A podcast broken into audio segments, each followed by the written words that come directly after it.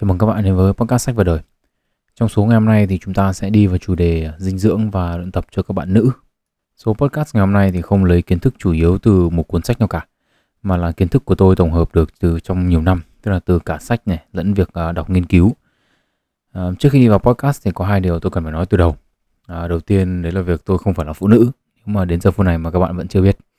À, tất cả những gì tôi nhắc đến trong podcast ngày hôm nay đều là những kiến thức có được từ sách vở Ờ, và kinh nghiệm cũng như là quan sát của tôi trong việc training các bạn nữ chính vì không phải là phụ nữ ấy đâm ra là có thể có rất là nhiều yếu tố mà tôi không biết được ờ, tôi sẽ cố gắng chia sẻ những cái lời khuyên thực tế nhất trong giới hạn và kiến thức và trải nghiệm của mình thôi nhưng mà nếu mà có gì sai sót thì hy vọng các bạn có thể dành thời gian để uh, viết cho tôi vài dòng feedback trên YouTube hoặc là gửi vào email. Thứ hai nữa là tôi không phải là bác sĩ. Những kiến thức mà tôi chia sẻ một phần có thể giúp các bạn định hướng về việc luyện tập và ăn uống nhưng một phần nhiều là để các bạn hiểu rõ hơn về hai vấn đề này Ờ, và có thể là tránh bị lừa bởi những người thiếu kiến thức và có ý đồ không tốt. Ok, tôi nghĩ là thế là đủ phần giới thiệu rồi. À, chúng ta đi sẽ đi vào số podcast ngày hôm nay thôi vì số ngày hôm nay sẽ khá là dài đấy.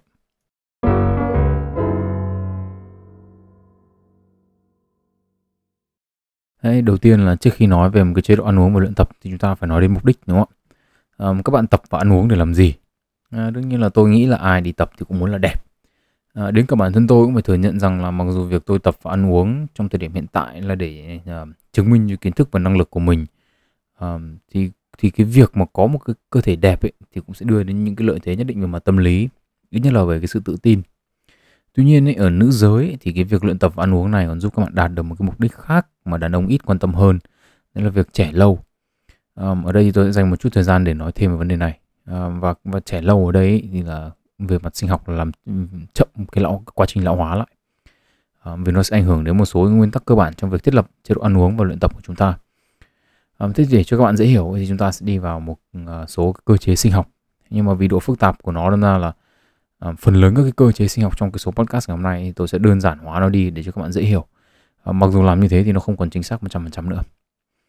À, đầu tiên là chúng ta sẽ nói về tế bào gốc thì trong một cơ quan nội tạng bất kỳ nào đó của bạn ấy thì cũng sẽ có tế bào chức năng và tế bào gốc. Tế bào chức năng ấy thì đơn giản là nó có nó thực hiện cái chức năng của cái cơ quan nội tạng đó. Um, tế bào gốc ấy thì nó có ở một cái số lượng rất là nhỏ và nó có hai chức năng chính là sinh trưởng và tái tạo. Sinh trưởng ấy là ở một điều kiện nhất định thì tế bào gốc sẽ phân bào ra thành các tế bào con và các cái tế bào con này ấy, thì sẽ trở thành các cái tế bào chức năng gọi là tế bào gốc ấy, vì tùy thuộc vào việc nó nhận tín hiệu nào từ môi trường ấy thì nó sẽ sản sinh ra các tế bào con tương ứng. À, ví dụ như cơ thể bảo là êu bây giờ chúng ta cần thêm tế bào gan chẳng hạn. Ở đây tôi nhấn mạnh là thêm nhé tức là đây là quá trình sinh trưởng. Có nghĩa là số lượng tế bào sau khi sinh trưởng ấy thì sẽ nhiều hơn số lượng tế bào lúc trước. Tức là từ 1 thành 2 mà từ 2 thành 4 ví dụ như thế thì tế bào gốc sau khi nhận tin nhắn xong thì sẽ rep là ok à, và sẽ phân bào thành các cái tế bào gan con. Thường ý, thì tế bào gốc ở đâu sẽ nhận tín hiệu và phân tách thành tế bào con có chức năng của cơ quan đó. Um, cơ chế thứ hai là cơ chế tái tạo. Tái tạo là một cơ chế rất là đơn giản. Đây là quá trình mà tế bào gốc phục hồi lại hình dạng và chức năng của các tế bào đã hỏng. Trong quá trình này thì tế bào gốc không phân tách thêm các tế bào con mà tự nó chuyển đổi thành tế bào chức năng cần thiết rồi thay thế các tế bào đã bị hỏng. Thế thì ở đây khác với ở trên là một tế bào gốc sẽ chỉ biến thành một tế bào chức năng mà thôi. Tỷ lệ chuyển đổi là một một À, ví dụ của quá trình tái tạo này là mà có thể các bạn đã nghe rồi là việc hiến tủy sống đấy, tức là tủy sống là nơi chứa rất nhiều tế bào gốc của cơ thể. À, trước đây thì các nhà khoa học cho rằng tế bào gốc ở đâu ấy, thì chỉ chuyển đổi được thành tế bào chức năng ở đó mà thôi. À, và tế bào gốc trong tủy sống ấy, thì chỉ có thể chuyển thành tế bào máu. À, nhưng mà những nghiên cứu gần đây thì cho thấy là tế bào gốc ở đâu cũng có khả năng chuyển đổi thành các loại tế bào khác nhau. À, vậy thì hai cái này thì liên quan khỉ gì đến vấn đề lão hóa? Thế tổng hợp nghiên cứu về lão hóa cho thấy là nếu mà tế bào gốc bị kích thích để sinh trưởng nhiều ấy, thì sẽ lão hóa nhanh. Và ngược lại nếu thường xuyên bị kích thích để tái tạo ấy, thì lão hóa diễn ra chậm lại. À, một cái nghiên cứu ra trên tạp chí Nature, tạp chí hàng đầu về nghiên cứu khoa học cách đây à, à một vài hôm. Cái, trong quá trình tôi viết cái cái script cho cái podcast này, ấy, tức là ngày 13 tháng 4 năm 2022 ấy, thì về lão hóa trên các loài động vật khác nhau ấy, thì cũng củng cố cho cái học thuyết này. À, bạn nào muốn tìm hiểu thêm thì có thể tìm đọc. À, tên của nghiên cứu là Somatic Mutation Rate Scale with Lifespan Across Mammals. Um, về cơ bản ấy, thì hiện tượng này có cơ chế liên quan đến việc uh, giảm thiểu hiện tượng đột biến của tế bào. Um, tuy nhiên ấy, thì để giải thích cụ thể thì chắc là cần nguyên một số podcast khác. Nên tạm thời chúng ta hãy dừng ở đây đã. Các bạn chỉ cần nhớ là nếu một tế bào gốc trong trạng thái tái tạo thường xuyên ấy, thì chúng ta sẽ lão hóa chậm và kích thích nó sinh trưởng thì nó sẽ lão hóa nhanh. Vậy thì câu hỏi đặt ra là làm thế nào để đưa các tế bào gốc trong cơ thể chúng ta vào trạng thái tái tạo. Um, thế thì cơ chế chính ý, để kích thích trạng thái này trong cơ thể là tổn thương và stress. Này dễ hiểu đúng không ạ? Tức là quy trình tái tạo thì chỉ được kích hoạt khi mà cơ thể đánh giá là nó đang bị tổn thương thôi, đúng không? Có hỏng thì mới phải sửa chứ đúng không? Um, stress ấy thì cũng là cái tên chung cho nhiều quy trình khác nhau gây ra tổn thương lên các cái tế bào. À, hiện tại ấy, thì có nhiều bằng chứng nhất cho ba việc mà chúng ta có thể làm để gây ra tổn thương và stress. À, để gây ra tổn thương vừa đủ để kích thích quá trình tái tạo trong cơ thể mà không mà cái cái, cái tổn thương nó không quá lớn khiến cho cơ thể không phục hồi nổi. Tức là ví dụ như nếu mà các bạn chặt bớt một tay chẳng hạn thì đương nhiên là nó sẽ rất là stress và tổn thương rất là lớn. Nhưng mà sửa chữa kiểu mọc tay mới thì chắc là hơi khó.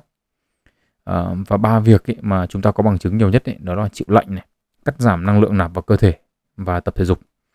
À, bạn nào muốn tìm hiểu rõ hơn về ba yếu tố này thì có thể đọc tìm đọc cuốn um, Lifespan Why We Age and Why We Don't Have To của tác giả David Sinclair. Um, ông hiện là đồng giám đốc viện nghiên cứu về lão hóa của Đại học Harvard và có thể nói là nhà nghiên cứu hàng đầu thế giới về lĩnh vực này tại thời điểm bây giờ. Trong số podcast này thì tôi sẽ chỉ ờ, điểm qua những yếu tố tôi cho là thị yếu thôi. Um, chúng ta sẽ nói qua một chút về chịu lạnh. Um, chịu lạnh thì đơn giản là thay vì lúc nào cũng phải mặc ấm kín mít thì chúng ta chỉ cần mặc vừa đủ thôi. Uh, nó vừa đủ để cảm thấy cơ thể cảm thấy hơi khó chịu một tí um, hoặc là chúng ta có một khoảng thời gian nhất định trong ngày ấy, trải qua À, một cái thời điểm mà cơ thể phải chịu một cái nhiệt độ thấp hơn bình thường. À, lưu ý là nó không quá thấp để chúng ta bị ốm hoặc là bị cảm lạnh mà nó chỉ lạnh ở mức độ khiến chúng ta bị uh, là gọi là đẩy ra ngoài vùng thoải mái thôi đấy. Um, hai yếu tố gây nguy hiểm nhất đến các bạn khi mà thực hiện việc chịu lạnh này là sự chênh lệch nhiệt độ quá lớn và sự thay đổi uh, đến quá đột ngột. Một cách khá là dễ làm cho chúng ta là việc tắm nước mát chẳng hạn tức là thay vì tắm nước ấm hay là nước nóng ấy, thì các bạn có thể tắm nước mát và để cho nó an toàn thì các bạn có thể tăng giảm nhiệt độ dần dần trước và sau khi tắm. Sau khi tắm xong thì mặc ấm trước khi tiếp xúc với môi trường bên ngoài nếu mà là mùa đông. Ngoài ra thì tùy thuộc vào cái vùng địa lý của các bạn sống mà các bạn tìm những phương án phù hợp cho riêng mình. Ví dụ như nếu mà các bạn sống ở vĩ độ cao chẳng hạn thì uh, cái việc ừ, chịu lạnh của các bạn nó sẽ khác đi so với uh, chịu lạnh ở miền đồng bằng. Dạ. Yeah. uh, trước khi nói đến hai yếu tố quan trọng hơn ấy là với chế độ ăn uống và luyện tập ấy, thì tôi cũng phải nói về việc ờ, chống lão hóa nói chung um, cá nhân tôi ấy, thì quan sát thấy là các chị em sẽ làm đủ mọi cách để chống lại lão hóa từ mua và uống các loại thực phẩm chức năng cho đến các loại mỹ phẩm và cả phẫu thuật thẩm mỹ. Um, tôi thì có hai suy nghĩ như này. Uh, một ấy, là thường những cái giải pháp này ấy, nếu có tác dụng thật ấy, thì cũng chỉ là giải pháp tạm thời. Về cơ bản ấy, là những cái yếu tố này không có ảnh hưởng đến các cơ, cơ chế sinh học đang gây ra quá trình lão hóa. Thứ hai ấy, là về chi phí. Tôi cho rằng ấy, không phải ai cũng có đủ năng lực tài chính để theo đuổi những cái giải pháp mang tính chất tạm thời này chưa nói đến việc ấy, là các công ty làm ra những cái sản phẩm kia ấy, thì là họ, họ nhắm đến cái mong muốn của các chị em ấy mà luôn luôn để giá sản phẩm cao ngất ngược vì biết là kiểu gì mong muốn đẹp lâu trẻ lâu thì kiểu gì cũng mua. Nhiều người ấy, thì tìm đến những cái giải pháp này theo suy nghĩ của tôi ấy, là do mỗi một ngày ấy, thì mỗi khi uống thuốc thì nó sẽ cho các chị em cảm giác là đang chống lại sự lão hóa bằng một cách rất là đơn giản và ít tốn sức um, còn mỹ phẩm thì hiệu quả của nó lại là ngay lập tức đúng không ạ? Tức là chúng ta nhìn thấy những cái nếp nhăn hay là những cái vấn đề về da nó biến mất. Um, ở chiều ngược lại thì những cái giải pháp mà tôi đưa ra trong cái số podcast ngày hôm nay thì đều là những cái giải pháp uh, mặc dù nó có ảnh hưởng trực tiếp lên những cái cơ chế sinh học gây ra lão hóa nhưng mà nó lại là những cái giải pháp về lâu về dài và khó có thể thấy hiệu quả ngay được. Um, và nếu được thì tôi cho rằng cái tiếp cận tối ưu ở đây nên là giảm cái sự tập trung vào những cái chế giải pháp ngắn hạn và tập trung nhiều hơn vào những cái giải pháp dài hơi à, vì sử dụng mỹ phẩm thì cũng cũng chỉ đến một cái độ tuổi nào đó là dùng bao nhiêu mỹ phẩm chúng nó khó mà che được hết dấu thời gian đúng không ạ? À, nhưng mà như thế không có nghĩa là bỏ hẳn mỹ phẩm. Tôi cho rằng là nhu cầu làm đẹp ngắn hạn thì nó vẫn còn ở đó. Bỏ hẳn thực phẩm chức năng thì được.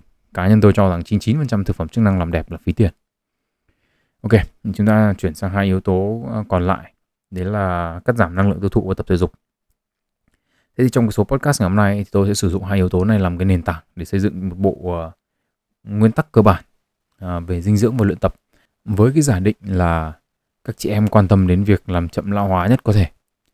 Nếu mà giả định này mà sai ấy thì uh, uh, chắc là mọi người feedback lại đi xem là chị em quan tâm đến vấn đề gì để tôi làm số podcast khác và xóa cái số này đi. Uh, ok vậy thì với cái mục đích lớn nhất là làm chậm lão hóa ấy, thì cái mục đích thứ hai của chúng ta sẽ là có một cơ thể đẹp sở dĩ là phải rõ ràng trong cái mục đích nào quan trọng hơn ấy là vì tùy thuộc vào cái gì quan trọng hơn mà sẽ có những yếu tố sẽ được ưu tiên. À, có một vài yếu tố mang tính xung khắc tức là về cơ bản là chúng sẽ phục vụ cho mục đích này nhưng mà phá hoại mục đích kia. Nên chúng ta phải xác định được mục đích quan trọng nhất à, để lựa chọn các yếu tố xây dựng một cái chế độ ăn uống và luyện tập. Xác định được uh, hai mục đích quan trọng nhất rồi thì chúng ta sẽ đi đến chỉ đề chính của cái số podcast ngày hôm nay là ăn uống và luyện tập thế nào. À, về mặt làm chậm lão hóa thì hai yếu tố này quan trọng ngang nhau. Còn về mặt thẩm mỹ ấy, tức là người đẹp đấy thì ăn uống chiếm 80% còn tập luyện chiếm 20% ăn uống là điều kiện cần còn tập luyện là điều kiện đủ. À, tuy nhiên ấy, hai yếu tố này nó không hẳn tách biệt mà có sự đan xé nhất định. Và nhiều cái tôi nói đến là có thể nghe rất là khác với những cái gì mà các bạn đã từng được nghe qua. Và điểm bắt đầu của cái hành trình của chúng ta ngày hôm nay ấy, thì sẽ là cái nguồn thông tin về dinh dưỡng và luyện tập của các bạn.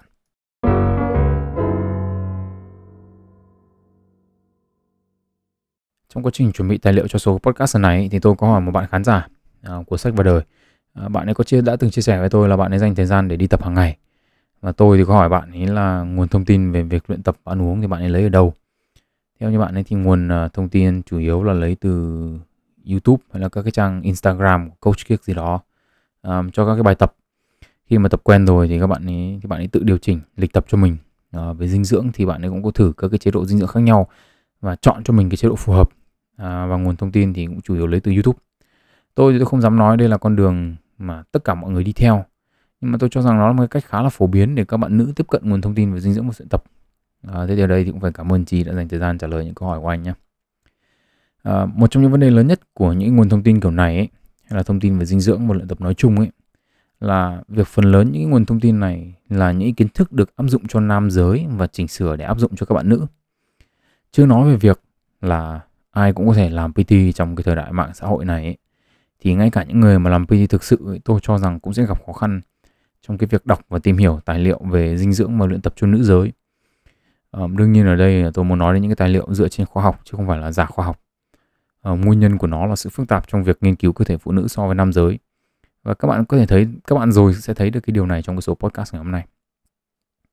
Thế thì để xử lý vấn đề về mặt thông tin ấy, thì chúng ta sẽ sử dụng một cách tiếp cận khác Đấy là chúng ta sẽ bắt đầu với sự khác biệt về mặt sinh học giữa nam và nữ. và dựa trên những cái sự khác biệt đó để đưa ra những cái định hướng về mặt à, dinh dưỡng và luyện tập.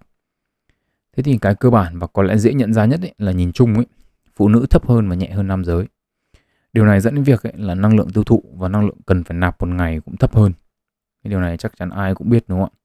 Nhưng mà yếu tố này ấy, thuần túy là do số lượng tế bào của phụ nữ ít hơn chứ không phải là do các yếu tố về giới tính nếu mà người nhỏ hơn thì số lượng tế bào trong cơ thể nó cũng sẽ nhỏ hơn đúng không ạ? À, và nghiên cứu cho thấy là nếu tính trung bình lượng calo tiêu thụ trên uh, lean body mass tức là tổng hợp cái trọng lượng những cái thành phần khác nhau trong cơ thể mà không phải là mỡ đấy thì lượng calo tiêu thụ trên lean body mass của nam và của nữ là như nhau. Nhưng mà do trung bình phụ nữ ấy, nhỏ hơn ấy, nên là tiêu thụ calo ít hơn. Tức là nếu mà so một bạn nữ và một bạn nam mà có chiều cao và cân nặng như nhau ấy thì năng lượng tiêu thụ cũng sẽ na ná nhau.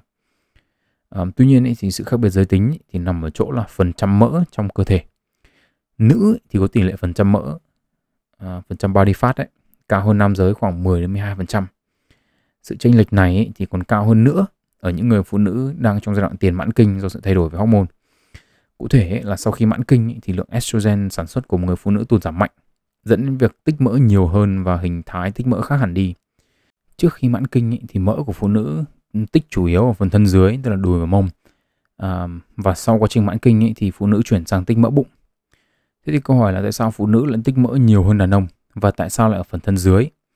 À, chúng ta có một cái giả thuyết có thể lý giải cho cái hiện tượng này. Về mặt sinh học ấy, thì cơ thể đàn ông và phụ nữ có hai chức năng khác biệt với nhau. Cụ thể ấy, là đây là chức năng về mặt sinh sản Tức là cơ thể phụ nữ ấy phải chuẩn bị trứng cho việc thụ tinh hàng tháng và đây là một quá trình rất là tốn năng lượng. À, trái ngược lại với đàn ông thì cái việc ừ, sản xuất tinh trùng nó khá là rẻ à, dưới góc độ chi phí sinh học. À, và không không không chỉ có việc chuẩn bị trứng đâu mà về cơ bản ấy là nguyên quá trình thụ tinh này, mang thai hay là những chu kỳ phát triển của thai nhi ấy, thì đều là những quá trình rất là tốn kém về mặt năng lượng. Trong quá trình tiến hóa ấy, thì để đảm bảo sự sinh tồn và phát triển của loài người ấy, thì phụ nữ tiến hóa với khả năng tích trữ và sử dụng năng lượng cũng như là có các cái cơ chế chống lại việc thiếu calo hiệu quả hơn hẳn đàn ông. Cái điều này thì đồng nhất với việc là chúng ta quan sát được là qua các nạn đói khác nhau trong lịch sử loài người ấy, những cái nạn đói nào mà chúng ta có số liệu ấy thì tỷ lệ phụ nữ sinh tồn luôn cao hơn nam giới. Tuy nhiên ý, thì đây cũng là một cái bộ cơ chế khiến cho cái việc chuẩn bị cơ thể cho mùa hè mặc bikini đi biển của các chị em khó khăn hơn rất là nhiều. À, thế để làm câu chuyện chúng ta phức tạp hơn ý, thì nơi mà phụ nữ tích mỡ trên cơ thể ấy cũng là một cái yếu tố cần phải nói đến. À, cơ thể người ấy thì có những cái vị trí tích mỡ khác nhau. À, có nơi tích mỡ dễ đốt và có nơi tích mỡ khó đốt. Dễ hay khó ấy, tùy thuộc vào tế bào thụ cảm receptor ở cái vị trí đó. À, việc đốt mỡ nhá thì về cơ bản nó là một cái quá trình các cái tế bào mỡ ấy thì chứa à, các cái triglyceride à, tiếng Việt là chất béo trung tính thế đầu tiên những các cái triglyceride này sẽ được lôi ra khỏi tế bào mỡ.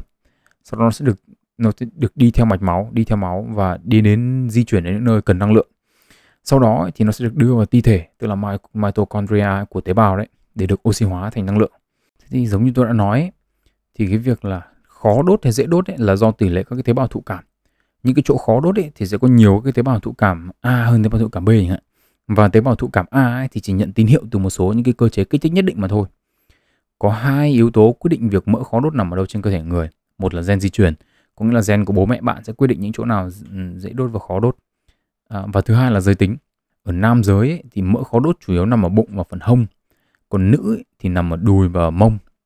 Mỡ ở đùi và ở mông của phụ nữ ấy, thì thuộc dạng khó đốt đến mức là các cái triglyceride ở đây ấy, có thể được lôi ra nhưng mà sau đó lại nhét trả về chỗ cũ mà thậm chí là các cái triglyceride ở các cái tế bào mỡ ở những cái chỗ dễ đốt khác trên cơ thể có thể được di chuyển đến phần đùi và mông. Sau đó là nhồi vào các cái tế bào mỡ ở đùi và mông. Được, tức là về cơ bản là di chuyển mỡ từ chỗ này sang chỗ khác. Tuy nhiên ấy là trong giai đoạn mang thai hay khi cho con bú ấy thì đây lại trở thành chỗ mỡ dễ đốt nhất trên cơ thể. Tức là về cơ bản là cái cơ chế để kích thích cái việc đốt mỡ ở hai cái ở cái phần thân dưới của phụ nữ này là khi nào mà phụ nữ uh, có con và cho con bú. Ok. Uh, một cái quan sát của tôi của cá nhân tôi ấy, trong cái việc quá trình mang thai ấy, là rất là nhiều chị em ăn rất là nhiều. Uh, với cái lời khuyên của các bà các mẹ các cô là ăn cho đủ dinh dưỡng cho bào thai. Điều này thì đúng nhưng mà nó không còn chính xác nữa. Tức là thời của các mẹ và các cô các bác ấy là cái thời kỳ mà năng lượng và dinh dưỡng nó còn thiếu thốn ấy, thì thức ăn cũng không không chứa không nhiều calo như bây giờ. Cái việc ăn quá nhiều ấy, dẫn đến rất là nhiều sức khỏe trong quá trình mang thai như tiểu đường thai kỳ này này là có thể ảnh hưởng lâu dài đến sức khỏe của con. Hoặc đơn giản hơn là về mặt thẩm mỹ tức là chúng ta có rất là nhiều ảnh trên mạng chia sẻ về việc trước và sau khi sinh. À, nhiều trường hợp ấy cá nhân tôi thấy là cái việc tăng cân quá mức sau khi sinh ấy tức là dân dã hơn là nhìn nó sồ sề ra đấy thì có nguyên nhân ấy là chế độ dinh dưỡng trong quá trình mang thai không hợp lý. Nhưng mà thường ấy lại bị dân mạng đổ tại là là do quá trình mang thai. Tôi thì cho rằng đây là một cái nhận định không chính xác. À, cá nhân tôi thì tôi cũng chưa vợ con gì cả vẫn chưa kế hoạch lập gia đình. Nên cũng không rõ là chế độ dinh dưỡng như nào là hợp lý trong thời kỳ mang thai nhưng mà chắc chắn đây sẽ là một cái chủ đề tôi sẽ tìm hiểu trong những cái năm tới để lúc nào đến lượt mình còn biết đường mà chăm vợ cho nó hợp lý. Um, ok, quay trở về với sự khác biệt về mặt sinh học giữa nam giới và nữ giới. Với những cái chúng ta đã nói ấy, thì cái nhận định đầu tiên về việc giảm mỡ ở đùi, phần đùi và mông của phụ nữ ấy, là là một điều có vẻ không không không ngon ăn. Tuy nhiên ấy, với một vài phép toán đơn giản ấy, thì chúng ta có thể thấy rằng là cái việc giảm mỡ nói chung của phụ nữ nhé, chứ chưa cần nói là giảm mỡ ở đùi và mông là một điều khó hơn hẳn ở nam giới. Ví dụ, một người đàn ông có mức năng lượng tiêu thụ cần thiết là 2.500 calo một ngày và một người phụ nữ thì có mức tiêu thụ là 1.800 calo một ngày chẳng hạn. Ví dụ thế. Trong trường hợp muốn giảm một số lượng mỡ như nhau thì lượng calo cắt của hai người phải ngang nhau. Tức là ví dụ như là 500 calo một ngày đi, đúng không ạ? Nhưng mà vấn đề ở chỗ ấy là sau khi tính cái lượng calo phải giảm đi rồi thì người đàn ông vẫn còn 2.000 calo một ngày. Trong khi đó ấy, thì người phụ nữ chỉ còn 1.300 calo một ngày thôi.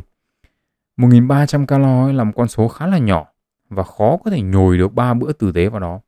Trong khi đấy thì nhồi 3 bữa và 2.000 calo là một điều đơn giản. À, nếu mà cắt giảm calo dựa trên phần trăm ấy, tức là ví dụ như là cùng cắt 20% chẳng hạn, thì người đàn ông ấy còn 2.000 calo đúng không? Từ 2.000 rưỡi xuống còn 2.000. Còn phụ nữ ấy thì chỉ còn 1.440 calo thôi. Nếu mà dựa trên kiểu tính cắt giảm theo phần trăm này ấy, thì người phụ nữ mặc dù ăn cùng một chế độ giảm 2% calo như người đàn ông nhưng mà tốc độ giảm mỡ sẽ chậm hơn tổng khối lượng mỡ giảm sẽ ít hơn. Đơn giản là vì một người thì làm sao cắt 500 calo một ngày, còn một người thì cắt có 360 calo một ngày thôi. Đúng không ạ? Đây có thể nói là cái bằng chứng đầu tiên cho chúng ta thấy là một cái chế độ ăn mà có hiệu quả với nam giới thì chưa chắc đã có hiệu quả với nữ giới. dù là về khối lượng đồ ăn hay là về tốc độ hay là về tổng số mỡ giảm. Chưa kể đến thời lượng các chế độ ăn. Thường thì nam giới, đặc biệt là PT nam ấy, thì thường hay đánh giá thấp thời gian cần để giảm mỡ cho chính họ. Bản thân tôi cũng là một cái nạn nhân của hiện tượng này, mặc dù tôi có kiến thức về nó rõ ràng. Và vì nữ ấy, thì cần nhiều thời gian hơn để giảm mỡ trên cùng một chế độ giảm calo theo phần trăm, nên là việc đánh giá thời gian giảm mỡ các bạn nữ của các PT ấy, có thể lệch rất là xa so với thực tế. Một cái hệ quả nữa ấy, của cái việc là cơ thể phụ nữ nhỏ hơn của nam giới ấy, ngoài cái việc năng lượng tiêu thụ hàng ngày ấy, là cái việc năng lượng đốt từ tập thể dục thể thao của nữ sẽ nhỏ hơn của nam. Tức là rất đơn giản đúng cơ thể mà càng nặng ấy, thì cái việc mà di chuyển nó thì lại càng tốn sức. Mà cơ thể càng nhẹ thì di chuyển càng ít tốn sức. Thế thì điều này dẫn đến việc là nếu mà muốn đốt cùng một lượng calo với một người đàn ông ấy thì thời lượng luyện tập của phụ nữ cần phải dài hơn khoảng 25 đến 30 phần trăm. À, nếu sử dụng cùng một chế độ tập với nam giới tức là cùng thời lượng cùng số bài tập giống nhau cùng một cường độ cùng một khối lượng tập thì phụ nữ sẽ đốt ít hơn 25 đến 30 phần trăm calo. Nhưng mà đương nhiên là nếu mà chỉ là vài phép toán cơ bản à, với cái sự khác biệt về cân nặng và chiều cao năng lượng tiêu thụ thì có lẽ các bạn cũng không cần phải tìm đến sách vào đời ở đây chúng ta sẽ đi sâu hơn nữa để thấy được cái sự phức tạp trong việc đưa ra một cái chế độ ăn uống và luyện tập cho các chị em nó như nào thế thì để hiểu được điều này thì chúng ta cần phải đi vào một cái khái niệm mà con trai thì ông nào cũng biết nhưng mà chưa chắc ông nào đã hiểu à, đấy là chu kỳ kinh nguyệt của các chị em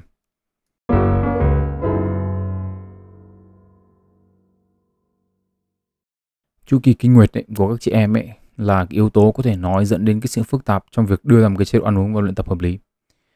Chu kỳ kinh nguyệt ấy thì được chia ra làm 3 giai đoạn. Follicular phase, à, tiếng Việt là giai đoạn nang trứng. Ovulatory phase là giai đoạn dụng trứng và cuối cùng là luteal phase, còn được biết đến cái tên là giai đoạn hoàng thể. À, với đúng cái thứ tự diễn ra là như vậy, tức là giai đoạn nang trứng diễn ra trước, chiếm khoảng à, một nửa thời gian của một chu kỳ, xong rồi đến giai đoạn dụng trứng kéo dài khoảng 24 giờ và cuối cùng là giai đoạn hoàng thể chiếm cái nửa còn lại ở cuối giai đoạn hoàng thể ấy, là cái giai đoạn hành kinh giai đoạn mà các chị em gọi là bị đấy đánh dấu sự kết thúc của một cái chu kỳ kinh nguyệt và bắt đầu một cái chu kỳ mới một cái chu kỳ của phụ nữ ấy, thì có thời gian trung bình là khoảng 28 ngày. Nhưng mà các chị em thì ai cũng biết là thời gian chu kỳ của mỗi người là một khác. Và bản thân cùng một người thì các cái chu kỳ có thể dài ngắn khác nhau. Chính vì sự đa dạng này ấy, mà ở đây tôi có hai lưu ý. Một là thay vì nói là ngày số bao nhiêu xảy ra chuyện gì thì tôi sẽ chỉ nói chung chung là ở điểm đầu hay là điểm giữa hay điểm cuối của một chu kỳ mà thôi. À, các chị em có thể theo dõi và đánh giá xem mình đang ở cái giai đoạn nào. Thứ hai nữa ấy, là một điểm quan trọng hơn ấy, mà tôi sẽ nhắc lại ở cuối. Tức là vì cái mức độ phức tạp của những yếu tố này về mặt sinh học và cái sự đa dạng của nó thì thay vì tìm đến một cái chế độ ăn uống hay là một cái bài tập trên mạng và lấy nó làm chân lý cho cuộc đời của mình ý, thì mục tiêu cuối cùng của các chị em nên là tìm được một cái chế độ ăn hay là tập nào đó mà mình cảm thấy phù hợp rồi phải tiếp tục tinh chỉnh nó dựa trên hiểu biết về chính cơ thể của mình để cho nó phù hợp hoàn toàn. Thế thì ờ, để tránh sự phức tạp không cần thiết thì chúng ta sẽ tập trung vào hai hormone chính ở đây sẽ là estrogen và progesterone. Đây là hai hormone chính của nữ giới có vai trò khác nhau trong cơ thể. À, tuy nhiên do hai hormone này thì có quá nhiều chức năng nên tôi sẽ chỉ tập trung đến những cái chức năng có ảnh hưởng đến việc lên kế hoạch ăn uống và luyện tập mà thôi. À, estrogen ấy thì được sản xuất chủ yếu bởi buồng trứng và nhiệm vụ chủ yếu của nó là phát triển các đặc điểm giới tính của phụ nữ, cụ thể là sự tích mỡ ở ngực này và phần thân dưới. Ngoài ra, estrogen còn đóng vai trò trong việc là tăng mật độ xương ở nữ.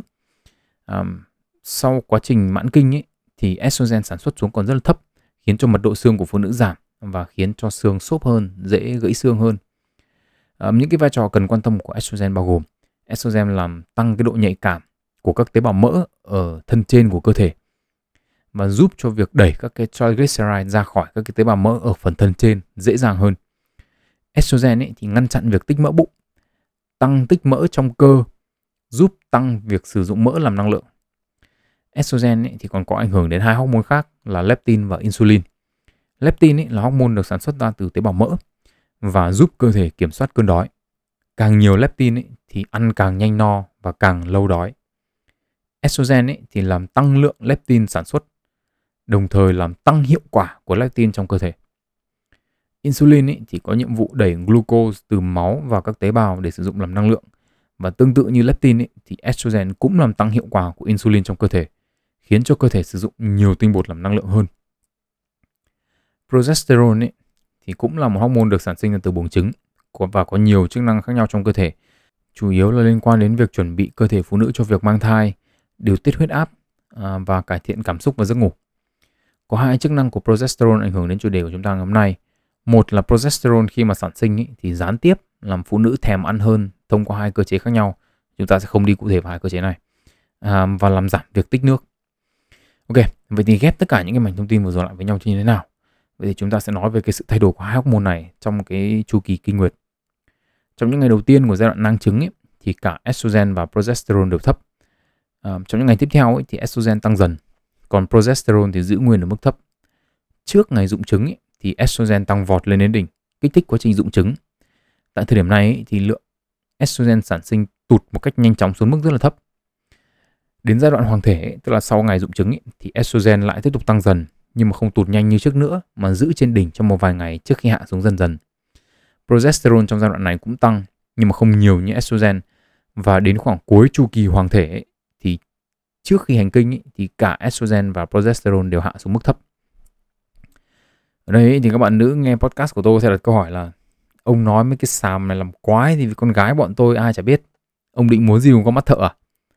Câu trả lời của tôi là thưa các chị em không dám ạ.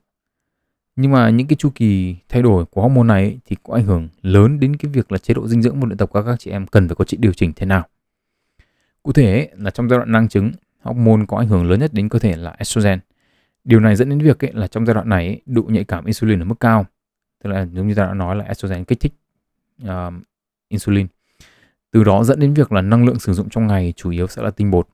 Lượng mỡ tích lũy trung bình giảm. Khả năng tăng cơ tăng cơ phát triển cơ đấy tăng và khả năng kiểm soát cơn đói thì tốt vì estrogen kích thích sự nhạy cảm của cơ thể với leptin. Tuy nhiên ý, sang đến giai đoạn hoàng thể ấy, progesterone tăng ấy, và thay đổi ảnh hưởng của estrogen. Và trước khi hành kinh ấy, thì cả progesterone và estrogen đều giảm. Điều này dẫn đến sự dao động rất là lớn trong khả năng kiểm soát cơn đói và năng lượng sử dụng.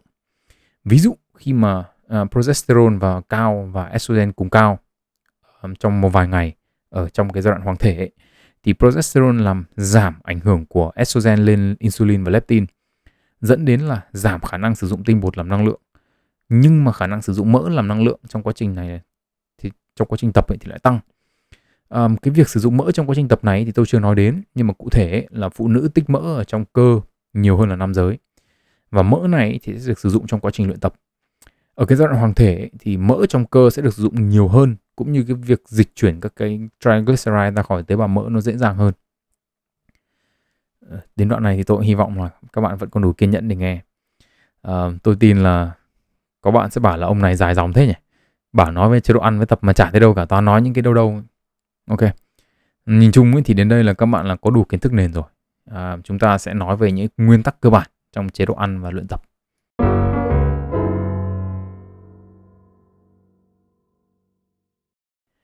Thế thì với cái việc chu kỳ kinh nguyệt có ảnh hưởng rất là lớn đến cách mà cơ thể các chị em sử dụng năng lượng ấy thì cái cách tối ưu hơn cả ấy là việc sử dụng một cái chế độ ăn và tập luyện dựa trên chu kỳ kinh nguyệt. Um, đây cũng là lý do vì sao một phần trước tôi nói đến việc là các chị em phải tự tìm hiểu và tự điều chỉnh những cái chế độ có sẵn để thành một cái chế độ cho riêng mình. Dựa trên những cái chúng ta đã nói thì tôi xin đưa ra một số cái nguyên tắc để điều chỉnh chế độ ăn cho các chị em như sau. Đầu tiên ấy, một cái chế độ ăn mà các chị em chọn ấy thì nên dựa trên một chế độ mà các chị em theo được nó low carb, low fat, intermittent fasting, tức là nhẹ ăn ngắt quãng hay cái gì cũng được. Vì cái yếu tố quan trọng nhất ấy, thì vẫn là việc các chị em ăn theo chế độ phù hợp thì có thể theo được lâu dài. Yếu tố thứ hai ấy, là tùy thuộc vào việc theo dõi chu kỳ kinh nguyệt của mình ấy, mà các chị em có thể chia chế độ ăn đó ra làm hai phần tách biệt.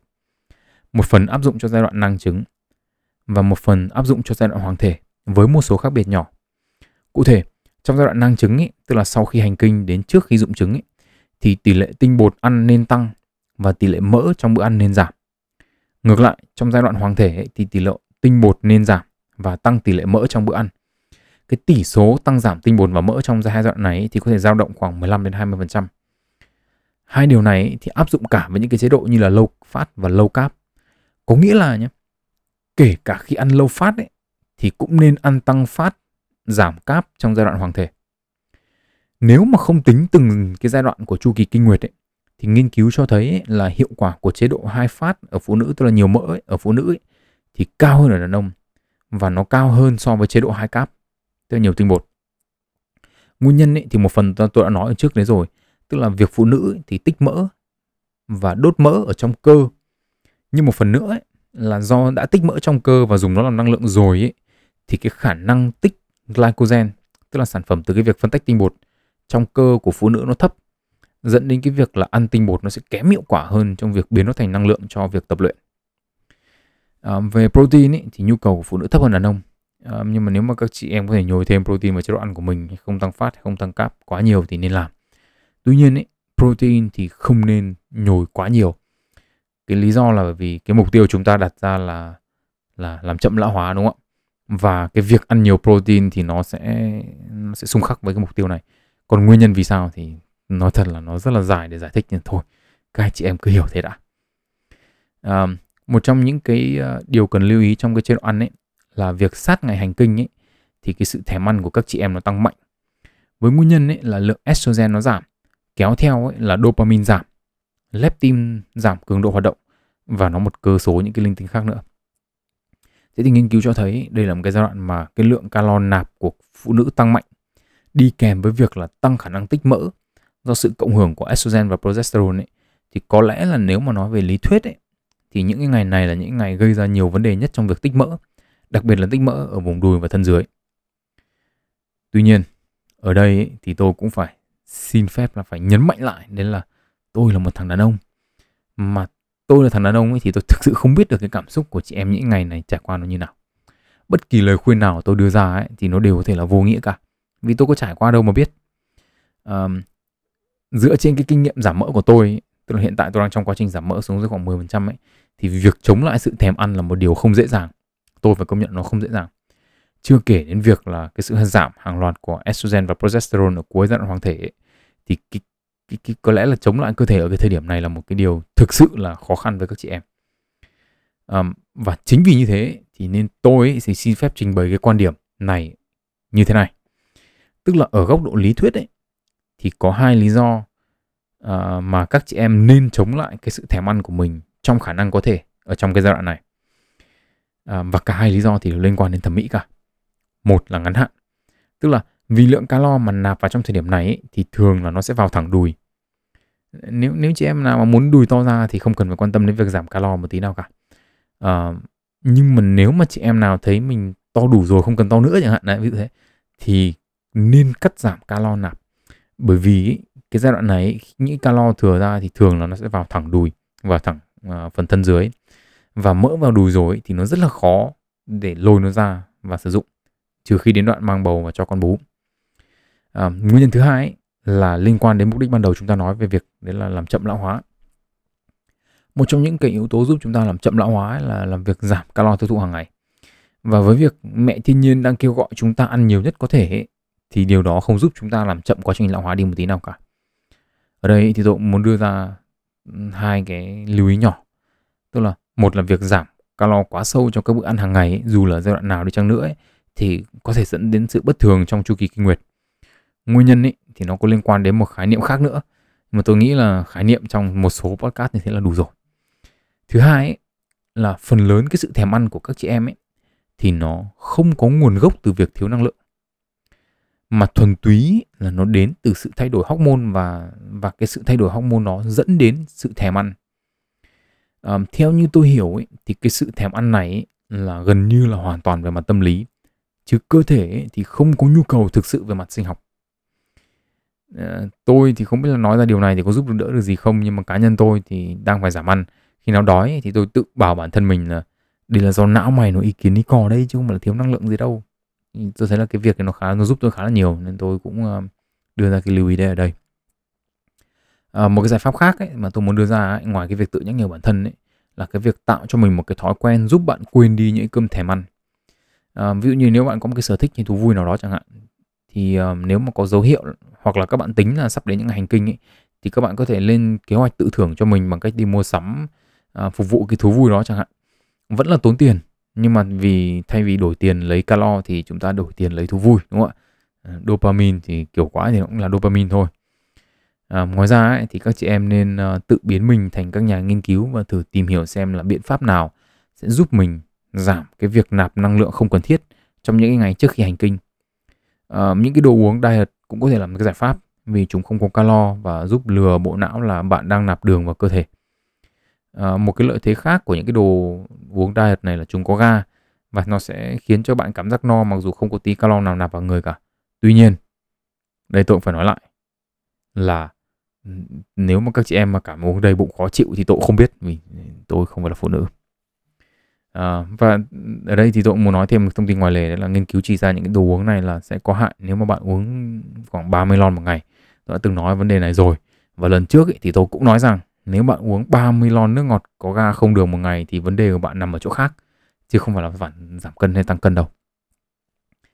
À, điểm cuối cùng tôi muốn nói đến trong cái phần dinh dưỡng này ấy, là sự cứng nhắc trong một cái chế độ ăn. Nghiên cứu ấy thì chỉ ra rằng là phụ nữ có xu hướng cứng nhắc hơn đàn ông trong chế độ ăn của mình về cơ bản ấy là chế độ như nào thì cứ làm đúng như thế không thay đổi một tí nào cả. Kinh nghiệm giảm mỡ của chính tôi và DPT cho người khác thì cho thấy là càng cứng nhắc với chế độ ăn ấy thì càng khó thành công trong việc giảm mỡ. Nguyên nhân ở đây ấy, thì thường không phải là do người ăn theo chế độ mà là do môi trường bên ngoài. Đang ăn kiêng thì bạn bè rủ đi ăn đồ nướng hoặc là các chị em công ty uh, tổ chức một buổi trà chiều với à, nhiều chân trâu hơn dự kiến chẳng hạn. À, tất cả những điều này sẽ khiến cho các chị em đi lệch khỏi quỹ đạo. Và khi đã lệch khỏi quỹ đạo rồi thì nhiều người có suy nghĩ là thôi tới bến luôn thôi. Về mặt logic ý, thì đáng nhẽ ra là đi uống trà sữa xong thì phải giảm bớt đồ ăn tối hoặc là cắt bớt thực đơn của ngày hôm sau. Nhưng mà lập luận ý, thì tôi lại thường thấy là như này. Tức là thôi hôm nay đã đi ăn nướng rồi. Thì tí nữa làm thêm cốc trà sữa xúc miệng cho nó thơm mồm. Chính vì thế là thay vì đưa ra việc tính toán calo ấy hay là khuyên các chị em theo đuổi chế độ này chế độ kia ấy tôi ấy, thì chỉ khuyên rằng là nếu mà được ấy, thì các chị em hãy hình thành và cố gắng giữ trong đầu mình cái suy nghĩ là ăn ít thôi. Nó vừa đẹp vừa trẻ lâu. Thế là được. Khi nào suy nghĩ này nó trở thành tôn chỉ trong đầu rồi ấy, thì chúng ta chỉ cần sống theo cái tôn chỉ đó là được. Nếu mà tối hôm nay mọi người dù đi ăn ok mai nghỉ bữa sáng. Nếu mà cảm thấy đồ ăn không cần thiết hoặc là mình ăn quá nhiều rồi thì học cách từ chối uh, cũng chẳng nên uh, từ chối người khác vì là mình đang ăn chế độ. Tôi thấy là cái điều đấy nó không hay. Uh, thậm chí là có nhiều người lại cho rằng mình coi trọng cái chế độ ăn hơn là một cái mối quan hệ xã hội. Cứ từ chối là vì lý do là không muốn ăn no rồi. Dần dần nó cũng thành thông lệ. Người ta cũng chẳng mời mình nữa vì mình biết là mình cũng chẳng muốn ăn. Đến lúc đấy thì mình mời người ta nó lại trở thành dịp đặc biệt đúng không ạ?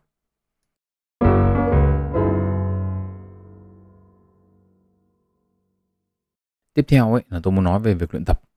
Phần này ấy, thì nó sẽ khác với phần chế độ ăn một chút là theo hiểu biết của tôi ấy, thì có một phương án tối ưu cho việc luyện tập chứ không hẳn là việc tìm hiểu xem chế độ nào thì phù hợp với ai. Đương nhiên ấy, là mục đích của chúng ta ở đây vẫn là luyện tập để làm chậm lão hóa và làm đẹp. Cụ thể thì các chị em nên tập theo một chế độ hỗn hợp, line giữa tập resistance training và tập các bộ môn aerobic. Ở đây tôi phải định nghĩa khái niệm một chút. Resistance training ấy, thì tôi không rõ dịch ra tiếng Việt chính xác là gì nhưng mà về cơ bản ý, thì nó là việc luyện tập phải kháng cự lại với môi trường. À, tập tạ hay là dân dã chúng ta gọi là tập gym đấy là một kiểu resistance training. À, tương tự như thế là các bài tập với các loại dây chun này hay là các cái bài tập sử dụng trọng lượng cơ thể và thậm chí là đi bơi cũng là một hình thức tập kháng cự lại với môi trường. Um, aerobic thì không chỉ đơn giản là ừ, thể dục nhịp điệu nhảy nhảy múa múa như mọi người hay nghĩ đâu. Từ aerobic thì có nghĩa là với không khí và các bài tập aerobic là những bài tập yêu cầu cơ thể phải tạo ra năng lượng bằng cách sử dụng không khí. Nghe thì nó hơi buồn cười nhưng mà về cơ bản là đây là những cái bài tập mang tính chất dài hơi và tập liên tục thì đều được xếp vào aerobic. À, vì đây là những cái bài tập mà yêu cầu cơ thể phải hít oxy vào để chuyển đổi mỡ thành năng lượng. À, có lẽ đây cũng là lý do vì sao chúng ta gọi là đốt mỡ đúng không ạ? Vì cơ bản là mỡ phải có oxy để được chuyển hóa thành năng lượng, giống như lửa phải có không khí thì mới cháy đấy um, trước khi đi vào nguyên nhân và phương thức ấy, thì tôi nghĩ là có một vấn đề tôi nên xử lý đấy là những cái hình thức tập như kiểu yoga thì thế nào? Những hình thức tập với mục tiêu chủ yếu để uốn dẻo hoặc là để tăng tính cơ động hay là linh hoạt của các cái khớp ấy và của cơ thể nói chung ấy. Trên thực tế thì nghiên cứu cho thấy là những cái hình thức tập này ấy, điển hình là yoga không phải là hình thức rèn luyện tối ưu. Thậm chí nhìn dưới nhiều góc độ ấy, thì yoga còn không tốt cho phụ nữ. Um, theo quan sát và nhận định của một số nhà nghiên cứu ấy, thì xu hướng tập yoga của phụ nữ cũng giống như là xu hướng tập tạ của nam giới, tức là có tiềm năng làm cái gì thì chúng ta phát triển và làm theo cái đó. trung bình ý, thì phụ nữ dẻo dai hơn đàn ông nên là họ có xu hướng tập yoga để tăng thêm sức dẻo dai. À, có một số loại hình yoga yêu cầu phải sử dụng đến sức khỏe của thân trên để làm một số động tác như kiểu trồng chuối hay là trồng những cái củ khỉ gì nữa ấy. À, thì được cho rằng là có bổ sung phần đề kháng với môi trường, tức là phần resistance đấy và yêu cầu người tập vừa phải khỏe vừa phải dẻo dai. Tuy nhiên ấy, vấn đề của yoga ấy nằm ở chỗ là phụ nữ thì không cần dẻo dai. Ngược lại thì phụ nữ phải cần tập các cái bài tập resistance training hơn cả đàn ông. Nguyên nhân ấy là về vấn đề mật độ xương mà tôi đã nhắc đến ở phần trước. Tức là theo tuổi tác ấy, thì xương của phụ nữ trở nên xốp hơn do lượng estrogen sản sinh giảm dần theo thời gian. Việc luyện tập các bài tập resistance training từ sớm là một cái điều cần thiết để giúp xương có được một cái độ vững chắc nhất định để giảm rủi ro mắc các bệnh về xương sau này. À, còn những cái lập luận khác cho việc tập yoga như kiểu là ừ, tập xong thì vừa khỏe mạnh uh, về cơ thể, tâm vừa tĩnh thì uh, tôi cho rằng giải pháp ở đây là các chị em nên uh, bớt sân si đi xong rồi là đi tập tạ. Ok, um, quay trở về với chế độ tập hỗn hợp giữa resistance training và aerobic. Trong các loại hình resistance training ý, thì tôi cho rằng tập tạ vẫn là một cái phương án lựa chọn tối ưu cho các chị em.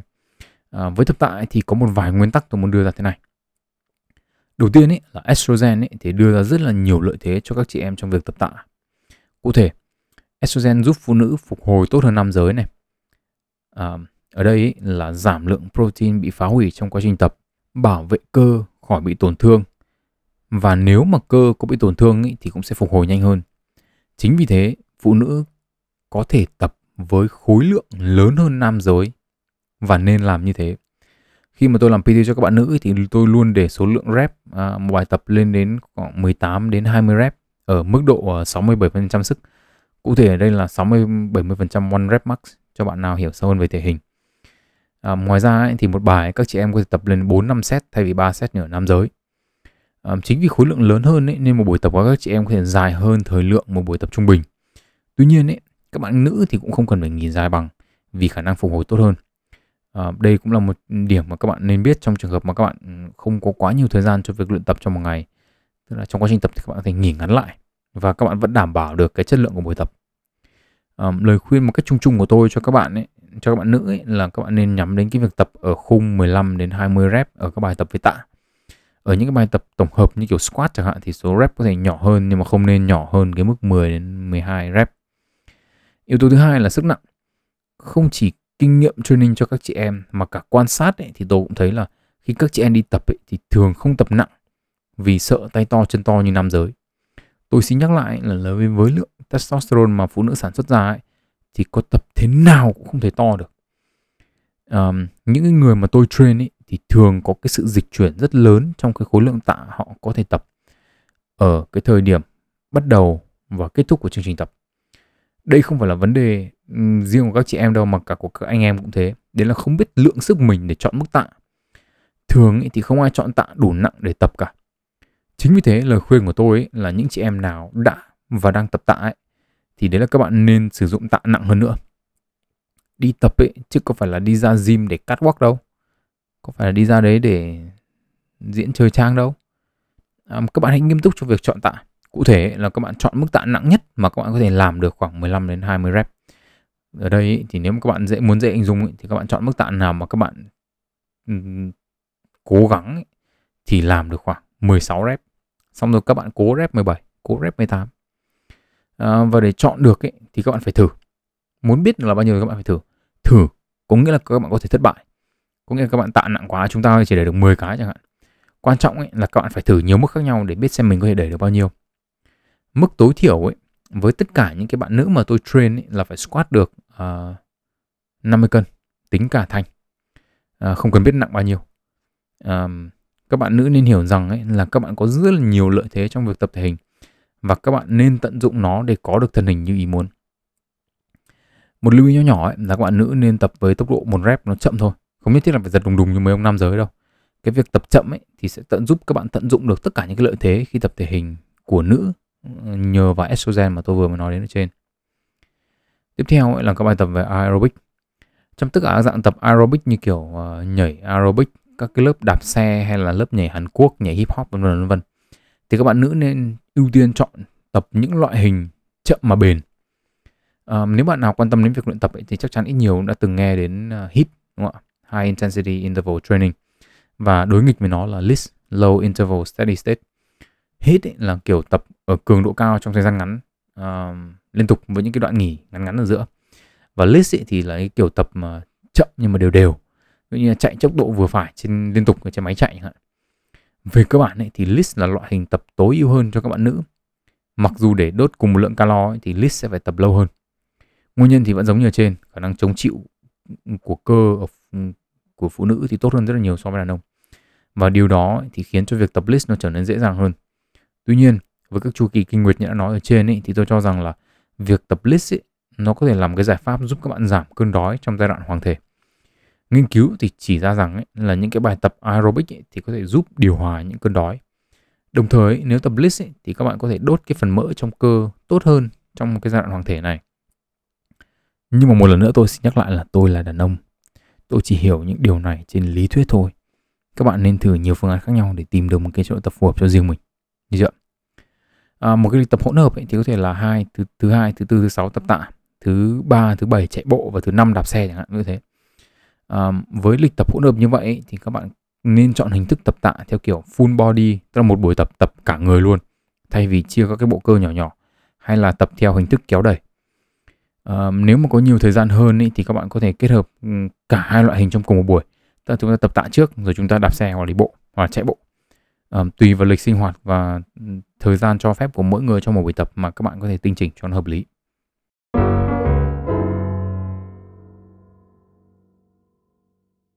Trong cái phần cuối cùng này ấy, thì tôi xin phép tổng kết lại những phần kiến thức tôi đã chia sẻ trong số ngày hôm nay một cách rất là cơ bản và khái quát.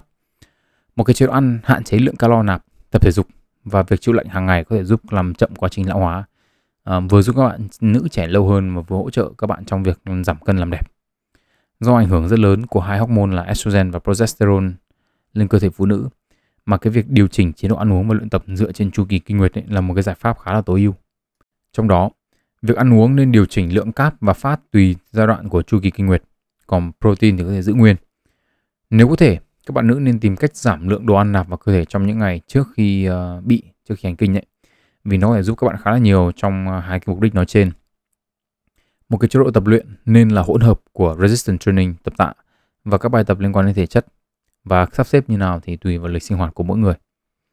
Thực sự mà nói thì đây là một cái chủ đề rất là phức tạp và tất cả những cái gì tôi chia sẻ trong cái số podcast ngày hôm nay ấy, thì đều được đơn giản hóa hoặc là cắt gọt rất là nhiều để cho các bạn dễ hiểu và có được cái bức tranh toàn cảnh trong cái thời gian ngắn nhất có thể mà nó cũng gần một tiếng đồng hồ rồi à, nếu mà chỉ làm về chủ đề này không thôi ấy, thì có thể lên đến có lẽ làm podcast vài tháng mất nhưng mà tôi cũng phải nói là bản thân tôi cũng có rất là nhiều khía cạnh của việc ăn uống hay là luyện tập của các chị em mà tôi cũng không hiểu rõ hoặc là tôi cũng không biết um, trước khi kết thúc số podcast ngày hôm nay ấy, thì mặc dù tôi biết là nó đã dài lòng vòng rồi nhưng mà tôi cũng muốn giải quyết một số vấn đề mà tôi đã từng được hỏi về chế độ ăn và luyện tập của phụ nữ.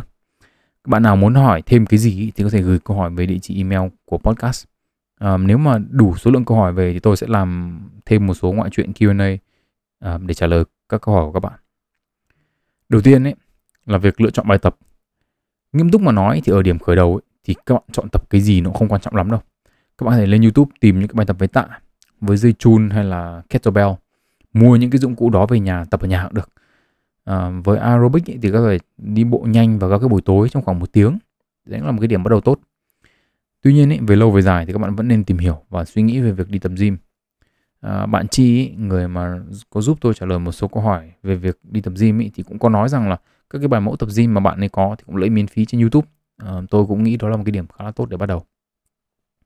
Nếu mà các bạn lựa chọn việc đi tập gym ý, thì chắc chắn sẽ phải đối mặt với mấy cái ông con trai hoặc là nhòm ngó các bạn tập hoặc là ra chỉ đạo phải làm cái này phải làm cái kia hoặc là cả hai cá nhân tôi thì không biết cảm giác đấy nó, nó như nào hay là các chị em xử lý cái vấn đề này ra sao.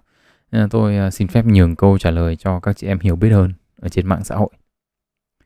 À, một câu hỏi nữa mà tôi cũng đã từng hỏi đó là trên mạng xã hội thì có ai đáng tin tưởng để còn follow? Tôi cũng phải nói thật là tôi cũng chả biết ai với ai cả. À, đến mạng xã hội duy nhất tôi sử dụng là Facebook thì tôi đang khóa mà rồi. À, nên là tôi không biết là khuyên các bạn nghe ai bây giờ. À, tôi thì chỉ có một cái lưu ý nhỏ nhỏ thôi đấy là phần nhiều người mẫu à, uh, PT trên mạng xã hội thường là những người mà có gen tốt sẵn. Họ không cần phải tập tành quá nhiều để có một cái cơ thể đẹp. Cái mà các bạn nhìn thấy trên mạng xã hội nó chỉ là kết quả cuối cùng thôi. Các bạn không biết quá trình của họ như nào.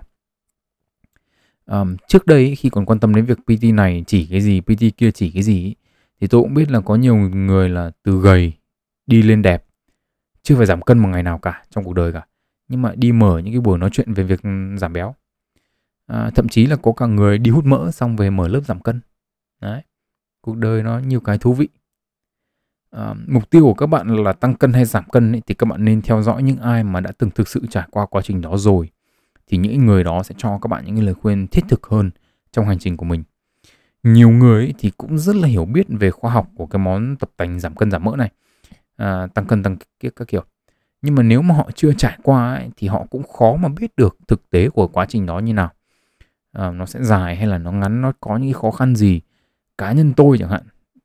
Tôi thấy là cái lý thuyết về việc giảm cân giảm mỡ rất đơn giản nhưng mà cái khó khăn nhất mà tôi gặp phải là khó khăn về mặt tâm lý chứ không phải là khó khăn về về việc ăn uống hay là tập tành gì cả. À, mà tôi thì tôi nghĩ là tôi cũng là một người biết về khoa học cơ bản của cái món tăng cân ấy. Nhưng mà tôi chẳng tôi, tôi nói về nó cả bởi vì cả cuộc đời béo ú của tôi đã bao giờ phải suy nghĩ về tăng cân đâu.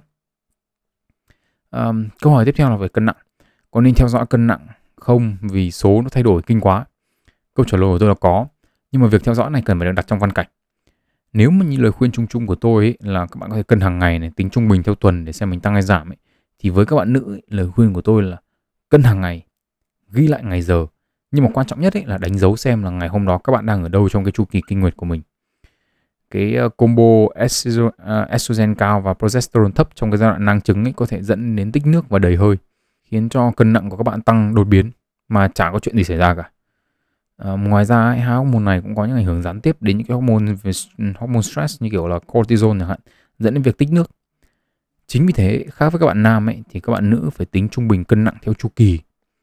Nghe thì nó lâu la thì vì mãi mới biết mình có giảm cân hay không. Nhưng mà trên thực tế thì do tốc độ giảm cân đặc biệt là tốc độ giảm mỡ các chị em chậm hơn của các anh em như tôi đã nói ở trước nên là dục tốc thì bất đạt các chị em cứ bình tĩnh. À, tầm tháng tư này chuẩn bị body cho hè năm sau đi biển là đẹp.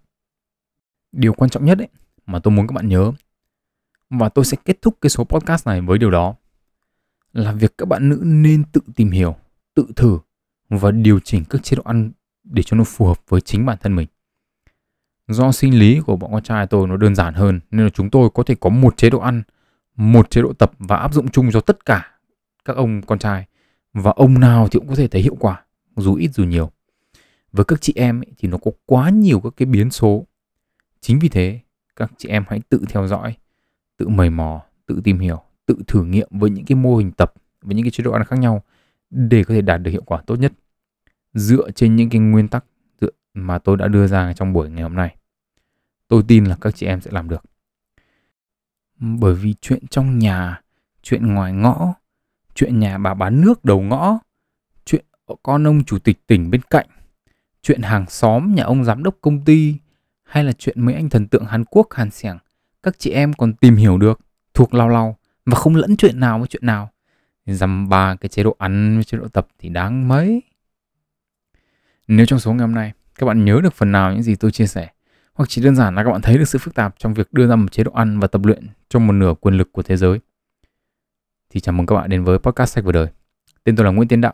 Hẹn gặp lại các bạn những số lần sau và chúc các bạn một ngày tốt lành.